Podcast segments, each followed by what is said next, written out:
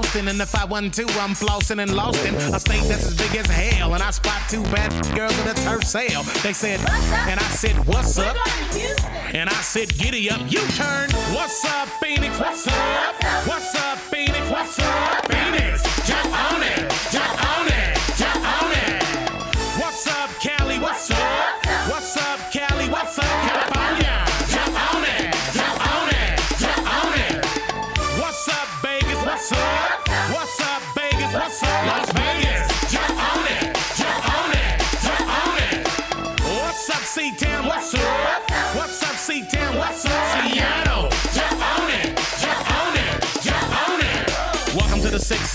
It's 105 in the shade, and I'm sipping on a lemonade. Phoenix, Arizona puts the heat up on ya. I should warn ya, the girls as fine as California. Speaking of Cali, check your Mac Daddy. He got game and he knocks dames from Reading to the Valley. And I can pull him on a TJ border. I even knock Mr. G's daughter. And come on up to the 702, where it's legal to gamble. And is too. The kind of city I could run with, Las Vegas, Nevada. I love it. Back to the 206, double up my grits and see town giving po-po fits. Chasing these skirts like a player supposed to. 348 roaster. What's up, Atlanta? What's up? What's up, Atlanta? What's up, Atlanta? Jump on it,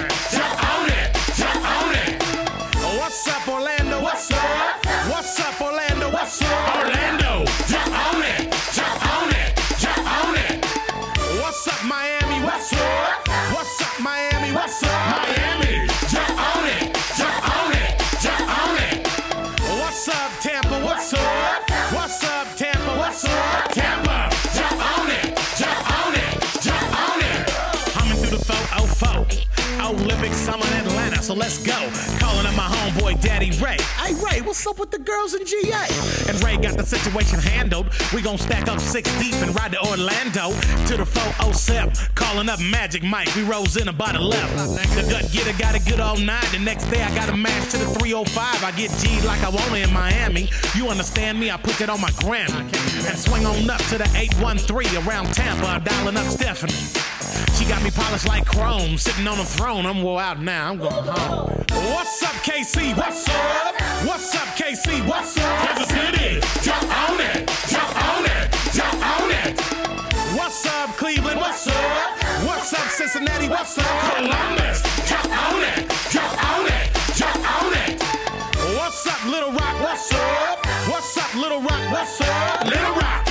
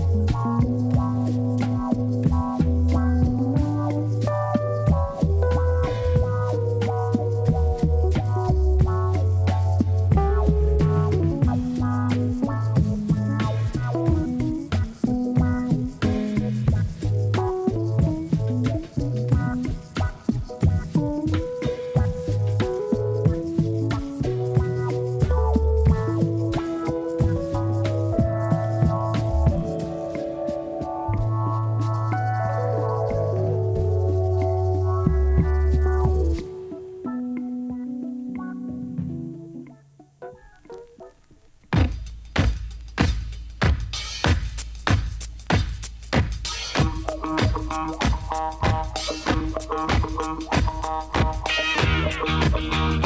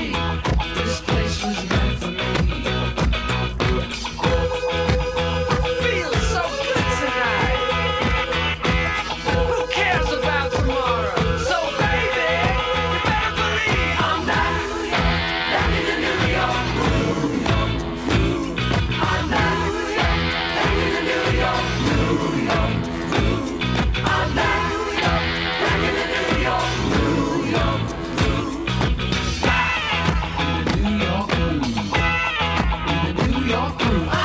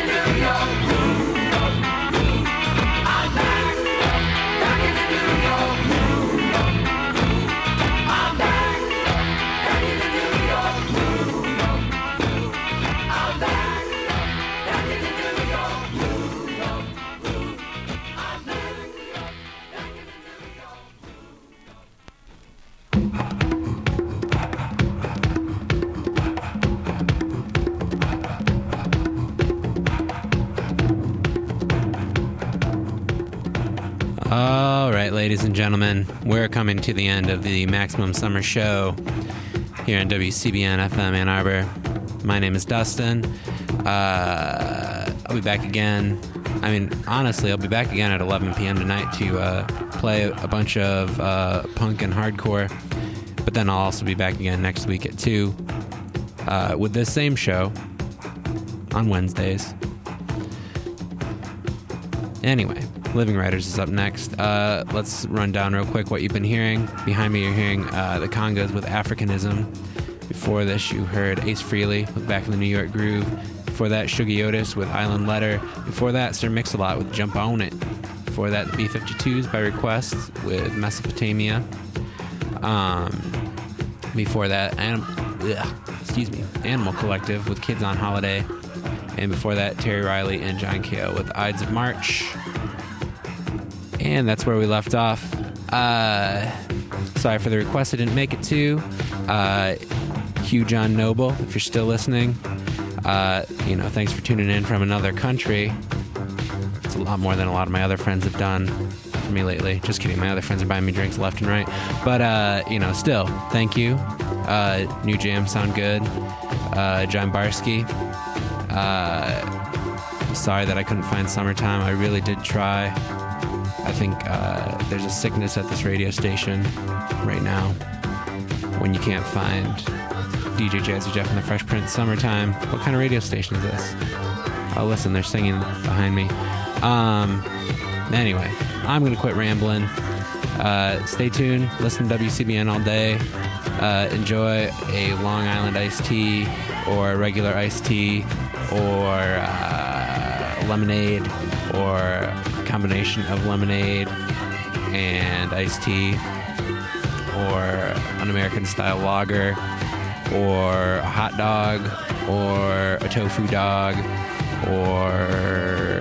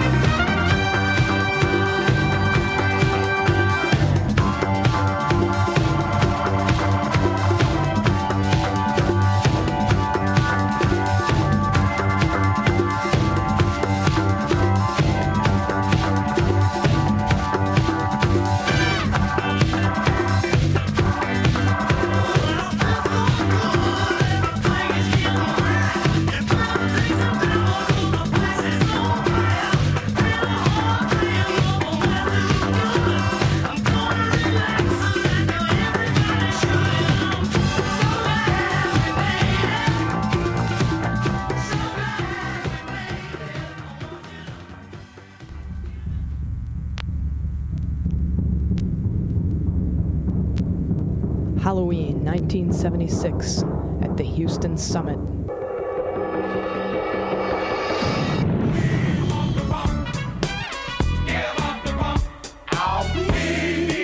Put a glide in your stride, a dilly in your hip, and come on board the mothership. 500,000 kilowatts of P-Funk power. If you got faults, defects, or shortcomings, whatever part of your body it is, I want you to lay it on your radio. Let the vibes flow through. The desired effect is what you get when you improve your interplanetary funksmanship. Doing it to you in 3D. WCBN brings you another free night at the movies with Parliament Funkadelic in the concert film The Mothership Connection. Free at Arbor Brewing Company, Wednesday, May 20th at 9 p.m. Brought to you by your friends at WCBN FM Ann Arbor.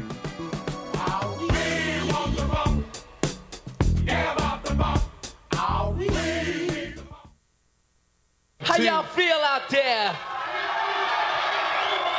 Oh, yeah. All right. All right. Check this out. One, two, three. In the place to be, as it is plain to see, he is DJ Run, and I am DMC. Funky Fresh for 1983.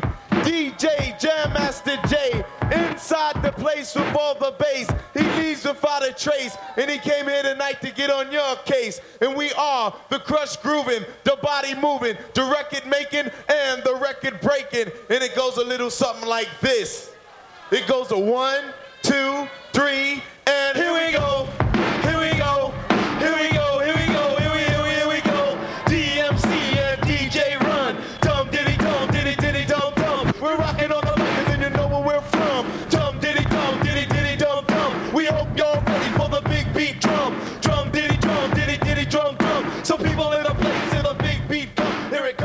Good afternoon. You're listening to Living Writers. I'm T. Hetzel, and today on the program, Colson Whitehead. Colson, welcome. Thanks. Thanks for having me back. well, it wasn't actually me, Well, this should the institution of the but of think, yeah. WCBN, Yes, right? Yeah. And and do you find it much changed since your last visit here Well, you know, it seems to be more graffiti on the walls, um, and on the table? on the table, but it's still the same pleasant place I was three years ago. Hmm. we have new air ducts, so probably Oh. your lungs are perhaps happier. Yes. Yeah. Well, I think I was, uh, no, I was still smoking back then, so I was probably chain smoking a lot more. So oh, yeah. oh, so who's nice- to even? You can't. Yes, I have nothing to judge it with. right. So how's the not smoking going? It's all right. You know, I mean, I've, I, I've gone for like a year and year and a half before. So it's been like since the election. On November 2nd, I was like, if Obama wins, I'll quit smoking. and then he won. So that was disappointing. Um, but I, On a I- personal level, of pers- course. but I haven't smoked since then. well, well, Colson, before we congratulations, but um, before we go any further, I'm going to read your, your short bio from the back of your book because you're here in town. You're visiting um, Surely, Ann Arbor surely. Mm-hmm. with your latest novel, Sag Harbor, and and this is the biography in the back. Colson Whitehead is the author of the novels The Intuitionist, a finalist for the PEN Hemingway Award, John Henry Days, which won the Young Lions Fiction Award, the Anisfield Wolf Book Award, and was a finalist for the Pulitzer Prize, and Apex Hides the Hurt, a New York Times notable book and winner of the PEN Oakland Award. He has also written The Colossus of New York, a book of essays about his hometown, a recipient of a Whiting Writers Award and a MacArthur Fellowship. The Genius Grant, right? Uh, he lives in Brooklyn. Look at your big brain, Colson. Well, the thing is, you know, I, I sort of, you know, doing about doing the author's bio was always like sort of anxiety producing thing. 'Cause, 'cause, like sometime you're like, oh, I'm just like going on about nice things that have happened, and then so you, you overcompensate by being like, Colson Whitehead exists in New York City. He's a writer, and so I go between like being super terse and not giving any information, and then giving too much information. But you know, so I don't know. So, but you know, the whole the whole what what's your author photo like, and that's always just a whole useless uh, time suck, unfortunately. Yeah, do you, but maybe you have people who you trust that can help you with that because sometimes we can be blind to, I don't know, these things, right? Well, you know, with the with the bio, you know, and said anything. With my author photo, definitely over the years, I've made some mistakes. Like my first one, I have like, uh, you know, I look really intense, and that's because uh, Don DeLillo's Don DeLillo's Underworld had just come out, and his author photo is like really, you know, it looks like he's gonna take a hatchet to somebody's face, and so I figured that was like what you should That's look the like. look. So you should just get, have this sort of psychotic stare. So that's what I was going. For, that's what I was going for with that one, and then this time. I figured uh, I had a friend who was a photographer, and I got a professional picture done. And my publicist, the publicist at Doubleday, who never said anything about my photos, was like, "Thank God!" like, so, you know, there's uh, that's a nice, you know, nice sort of photo we have now. and I was looking at your website, Colson. Um, is it is it colsonwhitehead dot dot? Yeah, it's counterintuitive, but it's actually that's yeah, yeah that's that's what it is.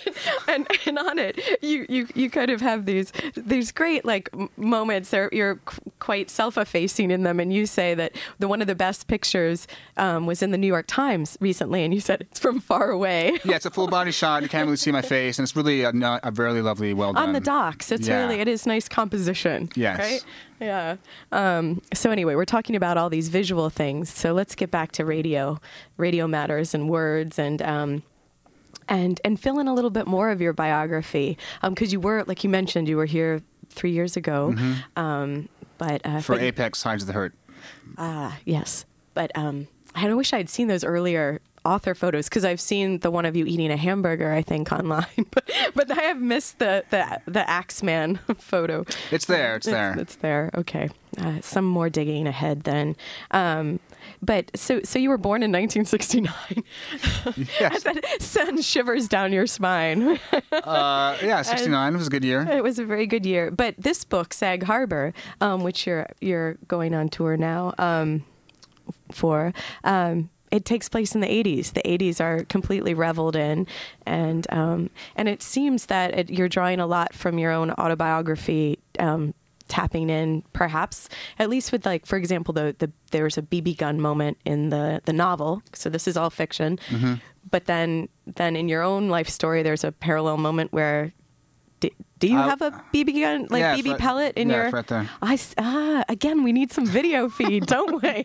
I can vouch for it. I see it, but I hadn't noticed it before. Right. I guess you know, for many years, I thought I would uh, set off alarms in like airports, but that didn't happen.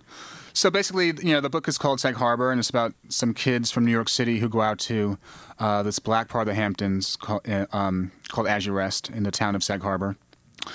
And they're from the city, and they, you know, run wild in the summer. Their parents only come out on weekends, and so they're left to their own devices. And that's and and that's normal then too for this time because I almost found that hard to believe that. Yes, I mean, you know, uh, and you know, and I that was my experience, and so that's the jumping off point. And definitely, I, you know, me and my brother, I was 15, he was 14, and we were just sort of out, left our own devices uh, in the middle of the week. Our friend Jay, a couple blocks over, was alone too, and there were there were adults around. If you know, if we got had to go to the hospital, someone, you know, there are people around who could take us. Um, but it's not something that would happen now. So um, it seemed like a good place to start a, a novel. My previous books have been start off from, I guess, more intellectual propositions I wanted to explore, like problems I wanted to sort of get at. Uh, but I, I, I'd avoided writing using stuff from my personal life. Well, well, how do you feel about the coming of age n- novels, or is that something? that- Well, I hated them growing up. Like I didn't like Holden Caulfield. Like I thought he was like a whiny, you know, something something. And you know, if you if, Thank like- you, like, and the FCC thanks you. like if I went around in my household saying everybody's a phony, like my parents would say, and you know, it's like yeah, we told you, you know, when you were two that everyone's a phony. So I could never relate to Catcher in. And when I realized I wanted to write about Sag Harbor and the summer of '85, I didn't want to inject like these the sort of fake melodrama where like the kids find a body and then like Stand by Me starts playing, or like uh, there are two kids on the branch, and the one kid shakes the branch, the other kid dies, and That's your other- book in ten years from now, when everything's. Gonna... Yeah, so I didn't want to do like fake, you know, fake action like Jaws or whatever. So I wanted to try and elevate these small, mundane, personal moments to the stuff of fiction of of, of art. So first crappy, like how can I narrate the first crappy job, first kiss, um, a BB gun fight, and make it and make it transcend its quotidian or- origins and become, you know, a worthwhile story. But but could that also be what's what's also important about it because that there's a genuineness there that's a, a different type of depth.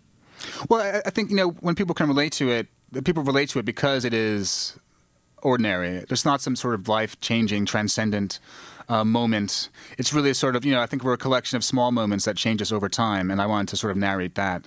You know, the main character. And so that was in your head, Colson. When you when you like, how did this project actually begin? Was it something that you just um, because you went back to Sag Harbor and there was something about like that those memories or those things that you look at something but you see the layers behind it or like what what started what started um, the project for you? Well, yeah, I had gone out to Sag Harbor for a long time because I went to college, and then it was like too, you know, Hamptons is too bougie. I don't want to be out there. You know, I'm a hipster. Uh, but then just started visiting my, my mother, who moved out there full time, and renting my aunt's place. It's just a nice, mellow place, and so I'd have friends out, and each time I would try to tell them like.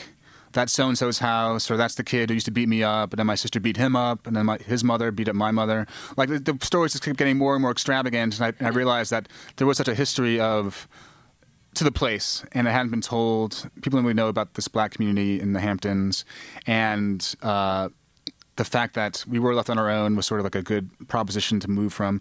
So. Um, I wanted to write about it, and then I had to figure out how to structure it. And since there isn't this, you know, a strong linear plot, the idea is that the voice, you know, Benji's voice and Benji's perspective are enough of a provide enough narrative propulsion propulsion to pull you through. I didn't. I, I asked the the publishers, but I wasn't able to get the books books in time, like to have like more of a, a scope of your work.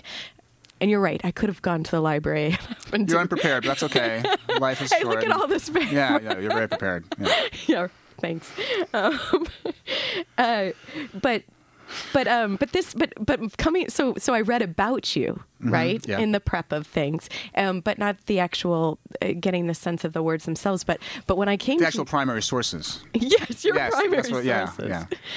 Um, yeah, no, it's different. I mean, it just, it's, you know, um, the project seemed vastly different, but it seems like something that almost, in a weird way, coming of age as a writer, where you felt more solid about some sort of not voice, because is obviously a different voice than what would have been coming before. But but do you think that's why this book is possible now, rather than your first book that's based on autobiography? Well, yeah, I mean, the cliche is that your first book is, you know, drawn very directly from your personal experience.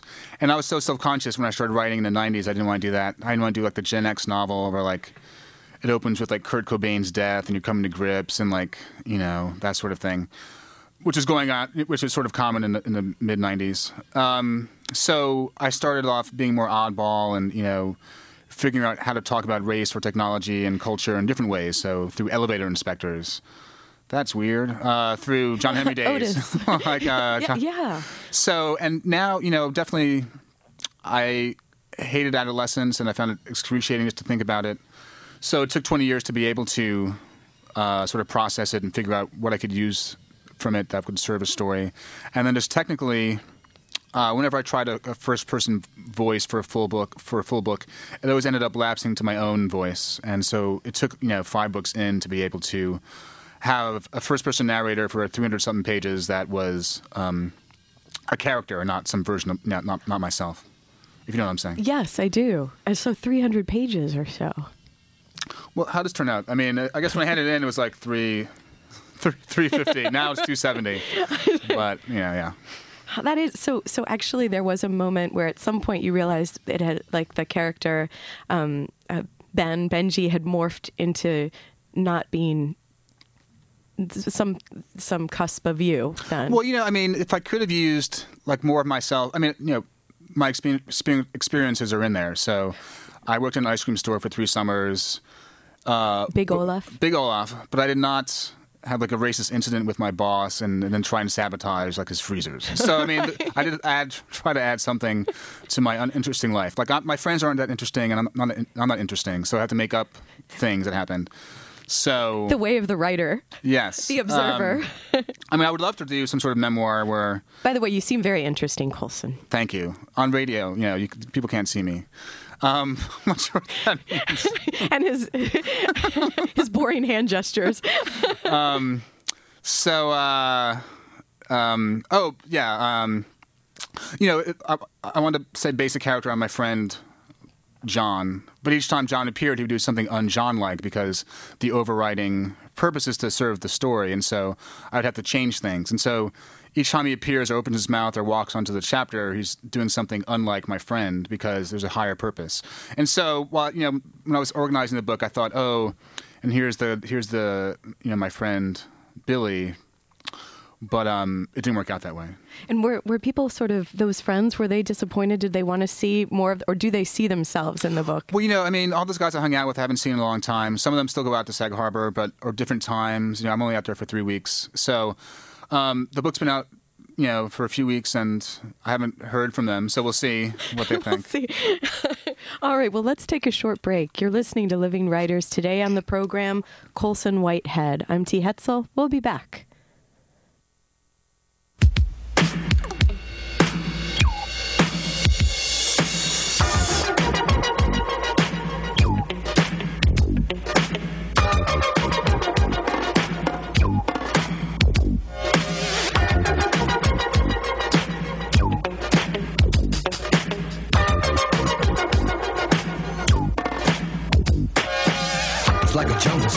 It makes me wonder how I keep from going under.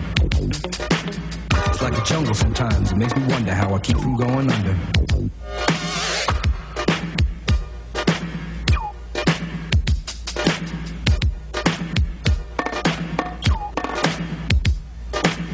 Broken glass everywhere. People pissing on the stage, you know they just don't care. I can't take the smell, can't take the noise. Got no money to move out, I guess I got no choice. Rats in the front room, roaches in the back, junkies in the alley with the baseball bat. I tried to get away, but I couldn't get far, cause a man with the touch truck repossessed my car.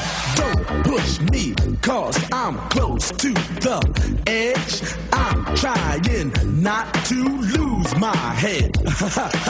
it's like a jungle sometimes, it makes me wonder how I keep from going under.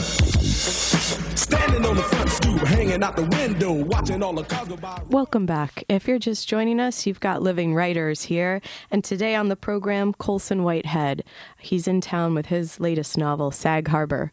Um, and, and a quick shout out. Thanks, Alex Belhaj, for, for engineering so nicely today, as always. Um, so Colson, um, um, in in the New Yorker, I think when you like when you burst onto the scene, I think I don't have the date here, but John Updike uh, called you ambitious and, and scintillating.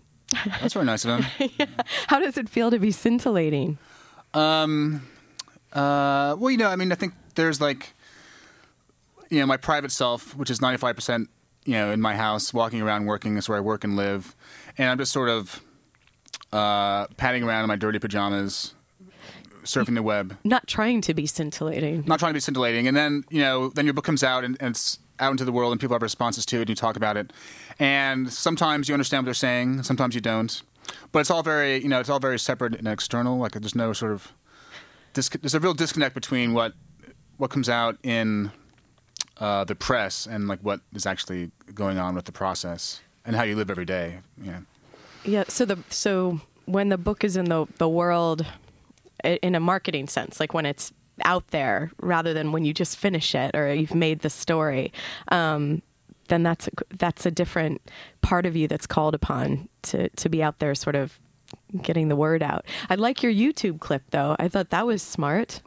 Well, yeah. I mean, well, I mean, you know, in the age of It's a brief tour of uh, Sag Harbor. Colson walks you around, so you can check that out on YouTube if you want. yeah, my publisher was like, "Oh, the new thing is YouTube," and so they sent a, a film crew out. Well, this one guy, and he maybe walked around and did like a four-minute video, uh, which is interesting because you know my first book came out in '99, and I did some small videos like BarnesandNoble.com, and they were trying out different things like weird like promo videos, but at that point there was no common platform. So things were like Real Player or this was QuickTime, and that was a, a sort of you know became a sort of flop because just because you go to Barnes and Noble doesn't mean you have Real Player and yada yada. And so I, you know I've been around. It's only been ten years, but it's been- cool to see how the promo thing changes. Well, because almost everyone has a website now, right? People So have you- you have- websites, and then like.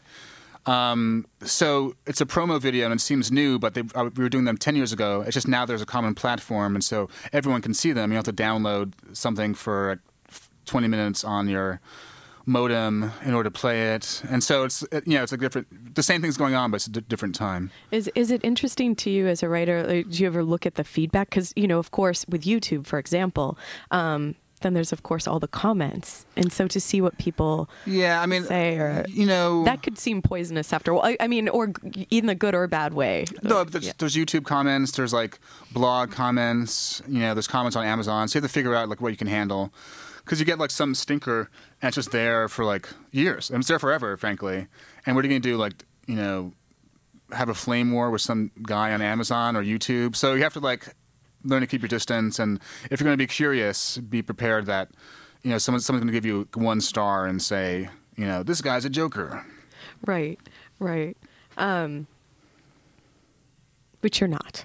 I'm not a joker. Um, in fact, in the book, I was I was wondering, going back to Sag Harbor, um, which in a little while we'll, we'll hear um, a, a piece from. Um, it's it's when you're you're in the book. At least my experience felt like it was in some ways like a very quiet book, but the things were were building. But it was a quiet. It's like a, a being there. Um, w- with these characters.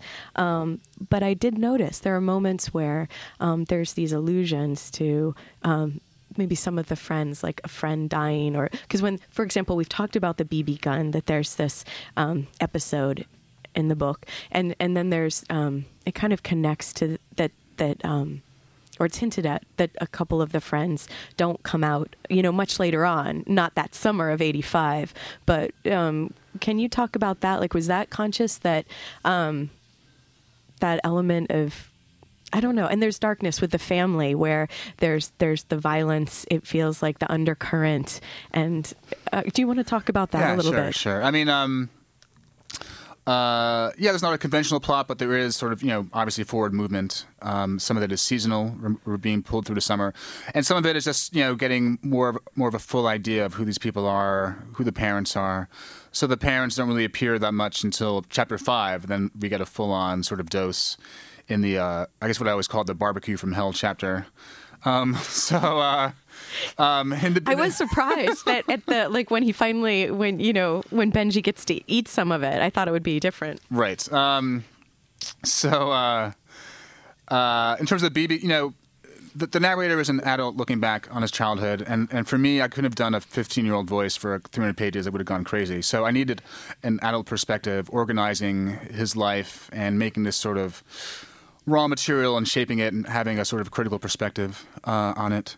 And so he does have this knowledge of stuff that's after the summer, where people are going, and. Um, uh, Is that why with when somebody? Well, actually, no. Colson, go. Well, I wondered about because I was read that it said the, there was um, someone had asked you about had you intended a young adult uh, category for it, and that that was one of those moments where you did respond to them because that sort of went out of proportion. It seemed to me that like where someone had said that you were upset by that, and and and I liked your. res- I would you like Well, yeah, I mean, now, you know, it's like some completely random blogger was like, Colson Whitehead got huffy when someone asked him if his book should be marketed as YA. And then, like, another blogger who writes a lot about stuff on the, on the web, on, about books, like, can you care to comment?" And so it was like, you know, a mini scandal about nothing. And and, and you know, at the conference, I was just like, I don't do marketing. I'm a writer. You know, you talk, go to the marketing panel if you want to talk about marketing.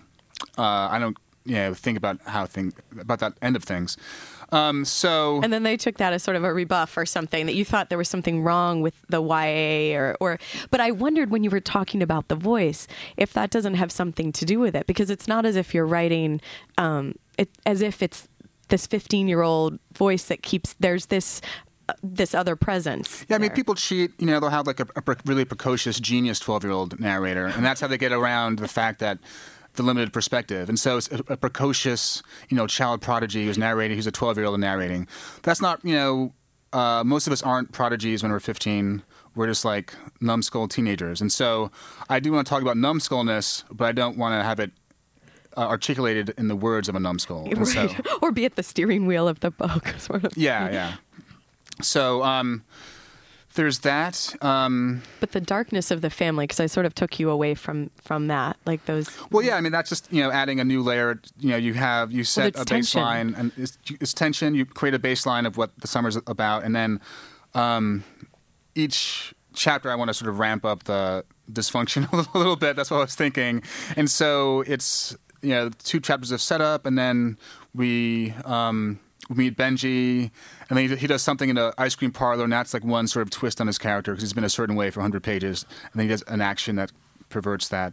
And the next chapter is the BB gun fight, which is a rehearsal for later kind of fights. I, I think I picked 85 because I was, I was a teen then, and I, I know it, uh, but also, you know, the kids love pop culture, so the the films and music they love are play a big part, and hopefully can talk about larger things. And so 85. Uh, hip hop is still kind of corny. Uh, it has like there are groups like UTFO who dress like the Village People. They have characters and they're really corny.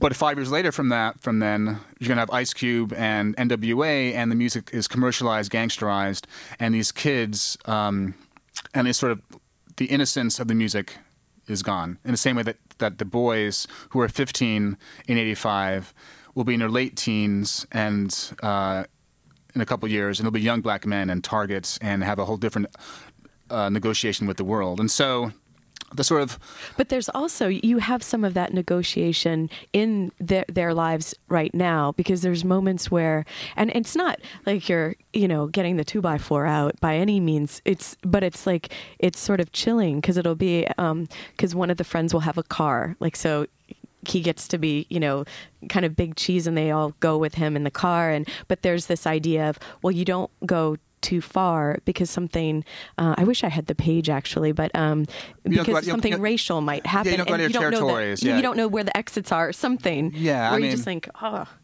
yeah, I mean, they're you know Sag Harbor. because there's the beach community idea where you think, well, oh no, everything must be okay for everyone here because sometimes there's this illusion that class um, economics or something then changes some racial tension.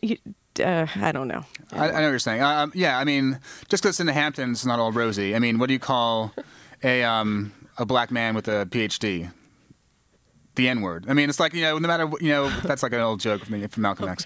Um, um, don't be shocked. Um, I know.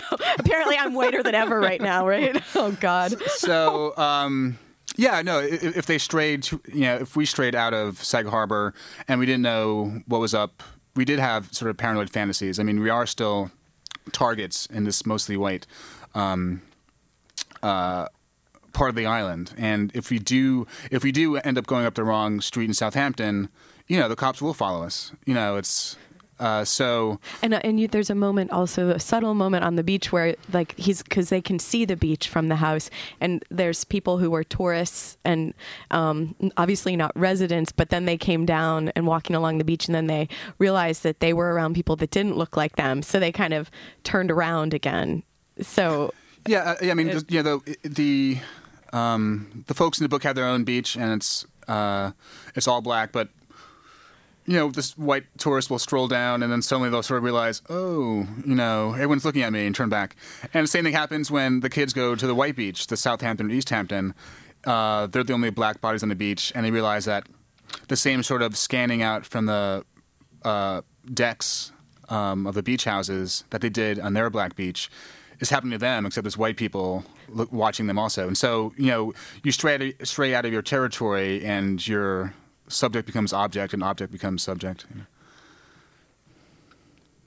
I feel like I keep taking you away also from that aspect you said. So each chapter, like things are becoming slightly more ramped up, um, or, or or dysfunctional even. And um, Well, I, I, I mean, like you, you know, you, you create effects by ju- juxtaposition, and so if you have um, uh, a childhood caper which has elements of of, childhood caper, that's great.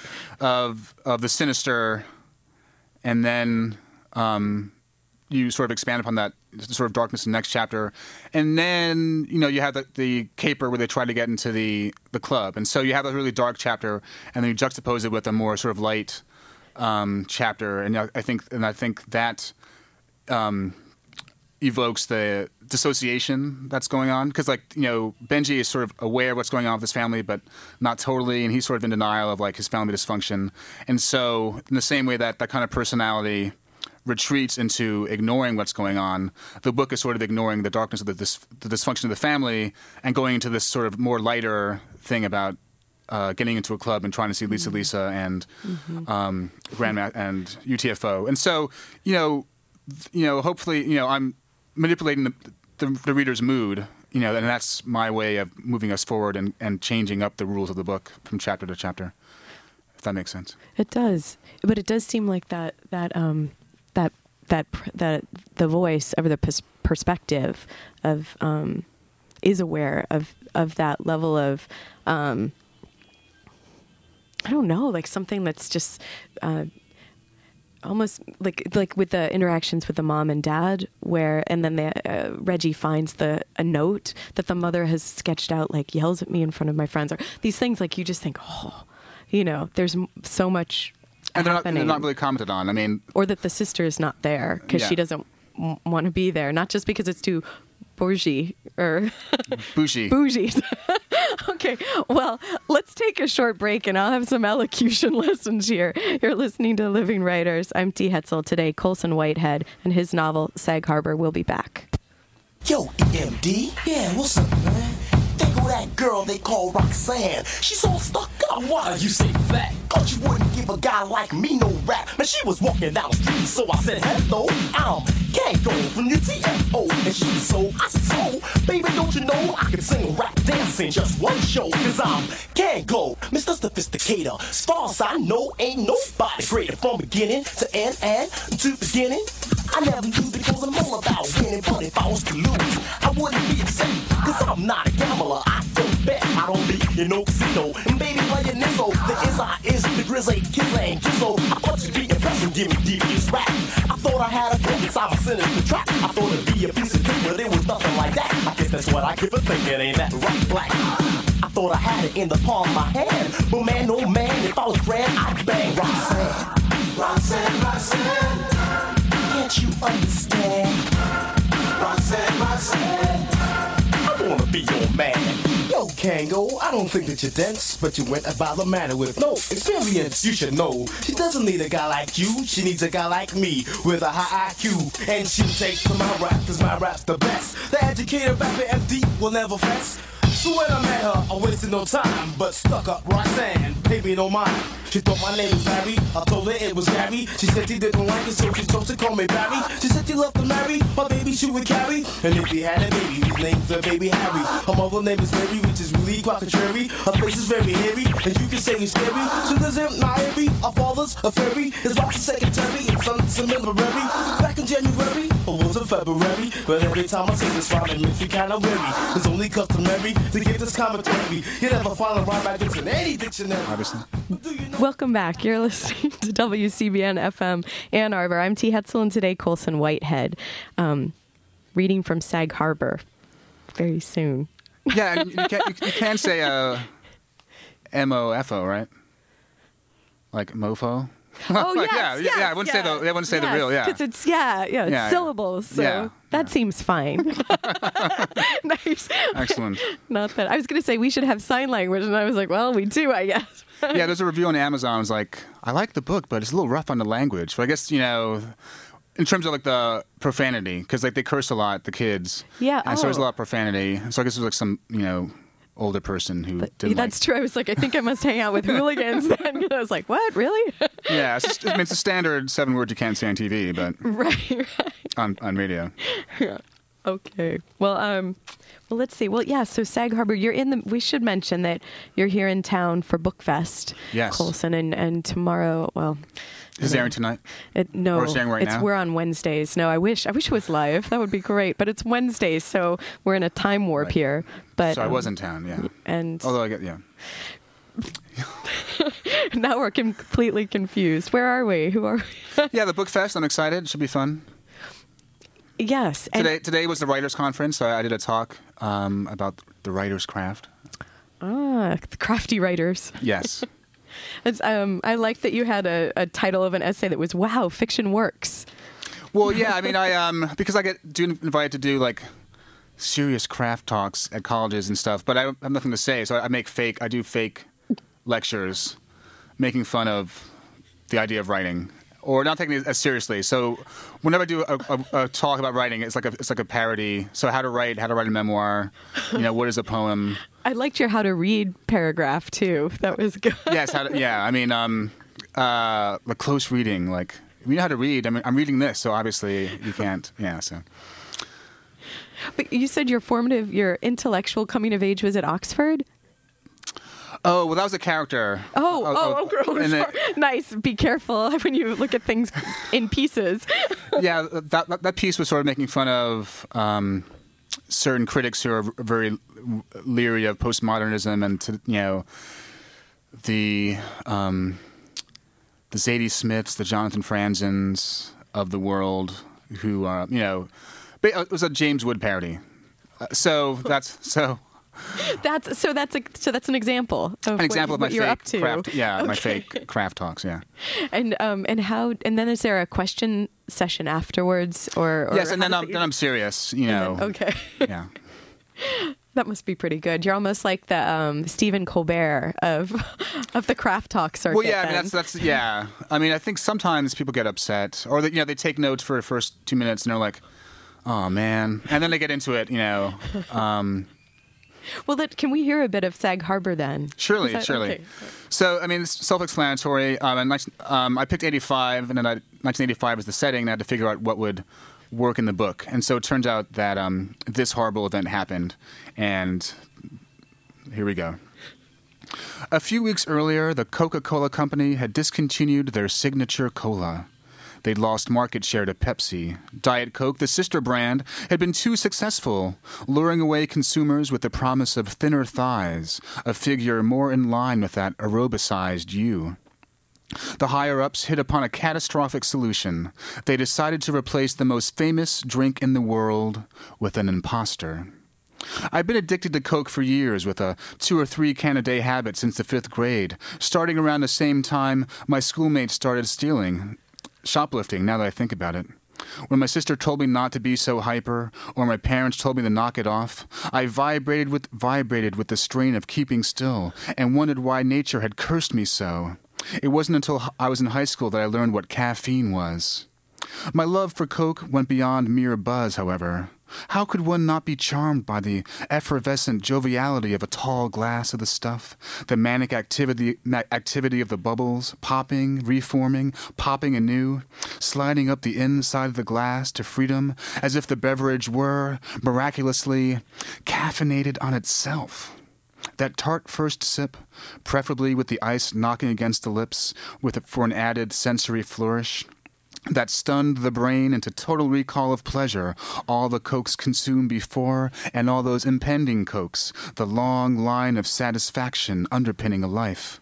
What forgiveness for the supreme disappointment of a fountain coke that, that turned out to be fizzless and dead, or a lukewarm coke that had been sitting for a while, falling away from its ideal temperature of 46.5 degrees Fahrenheit slash 8 degrees Celsius. All the bubbles fled, so that it, so that it had become a useless mud of sugar, which is what new coke tasted like actually. I remember when I first heard they were changing the formula. April 23rd, 1985. It was dinner time, and I'd wandered into the living room to ask my mother a question. I can't remember what it was, as it was erased by the terrible information. I walked in just in time to hear the newscaster say, A surprising announcement about an American classic. And somehow I knew. I stayed through the commercial break and watched as Roberto Goizueta, the CEO of Coca Cola, cheered the end of the world. It was inconceivable, like tampering with the laws of nature. Hey, let's try gravity free Tuesdays. Buckle up, mofos. From this day on, water is incredibly flammable. Let's see how that goes. I slunk back into my room, dizzy and confused. It was as if someone had popped the top of the world and let all the air out.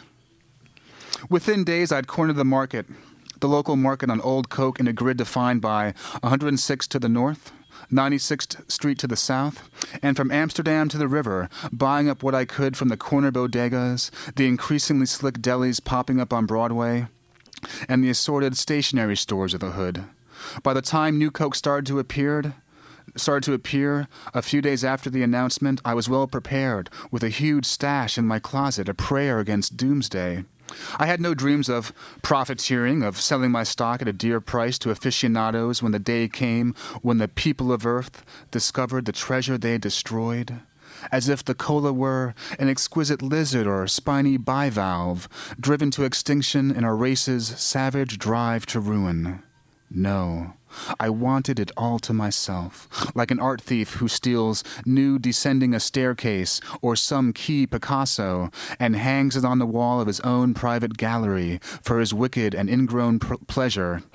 At peace with the fact that the world is unaware of his activities, and perhaps that is actually the point of the entire exercise. Although such a sentiment is probably not too surprising coming from a boy whose main recreation was masturbation. Thank you, Colson. um, that's great about the Coke. I don't think I've ever I I don't think I've ever heard anyone write about it, and that was just right on. I know we, I love Coke. you can tell it comes through. well, you know, you gotta write what you know. So. right, exactly. For it to be authentic. Yes. to me. Um, so yeah, so that's one of the very real parts of the book. Um, so so uh, is it always that um, you're um, in your other other writing? Are you also always using because there's so much humor in that too, such an attention to this minute detail, and then. Um, and and I don't know with that voice, it just it seemed like uh, such a great you just start to like that was one of the moments where I just really loved the main character where I just thought these obsessions and like the, almost a vulnerability and and then what this leads to is Yeah, like his one of yeah. his first big slip ups right so Well, I, I think you know his voice. I mean, I generally like to um, have some sort of form of humor in my books, and this voice definitely accommodates a lot of different types of humor. Um, the silliness about the message by Grandmaster Flash, or like you know, this these sort of comic asides. Um, so you know, with with this narrator, I was able to, to let it rip. With a book like The Intuitionist, where I am mostly playing it straight, and the main character is very sort of repressed, and um, it's a fake detective novel, so the language, the sentences are very clipped.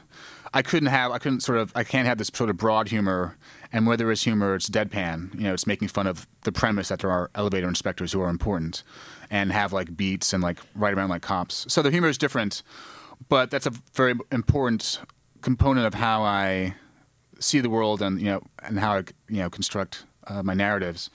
Um, in terms of like you know that close zoom in, yeah, I mean that's like a feature of my writing. Just like get, getting, uh, no matter what it is, like the sort of insane 40 close up on things. 46.7 degrees or, or for the Right, how yeah. cold the coke is and Um, making it real and zooming in um, as close as I can uh, without sort of destroying the illusion, but having um, a lot of fun with breaking something down and figuring out how it works.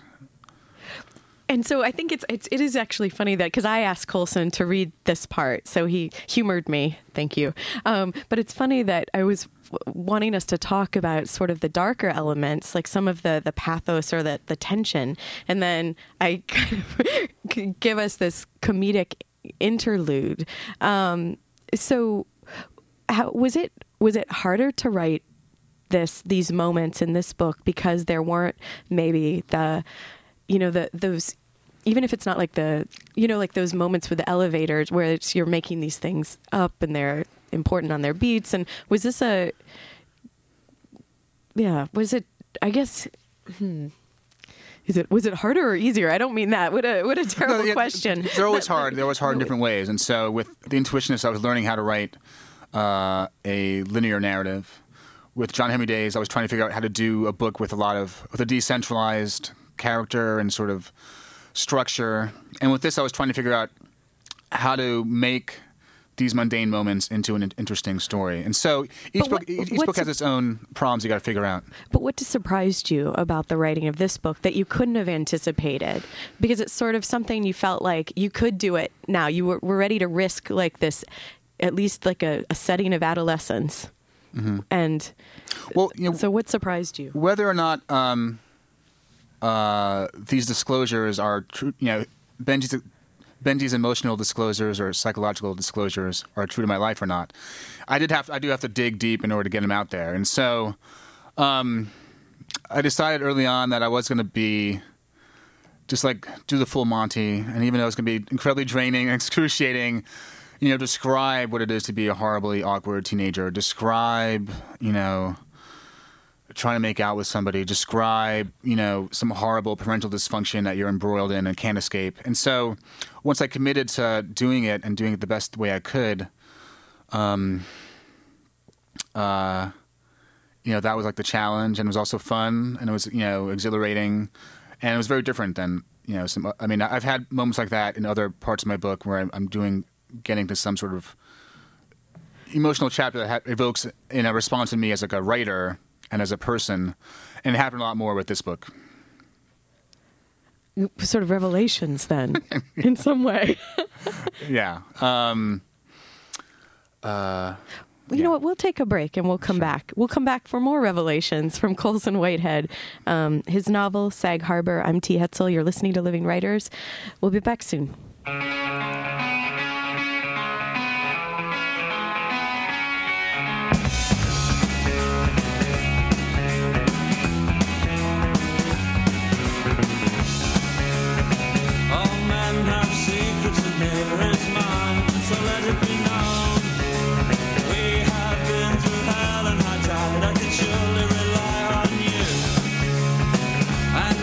You start to recall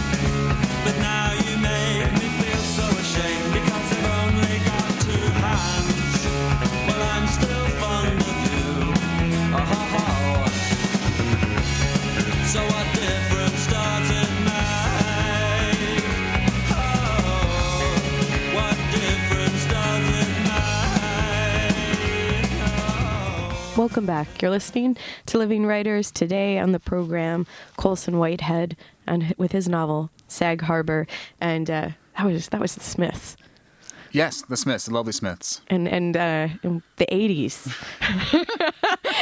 you were you were denigrating the '80s on on the YouTube clip where you I think where you were saying maybe the '70s possibly could be worse, but or- Yeah, I mean, I, been thinking about it. Like, what was worse, the '70s or the '80s? Uh, they're they're both sort of atrocious uh, to different degrees.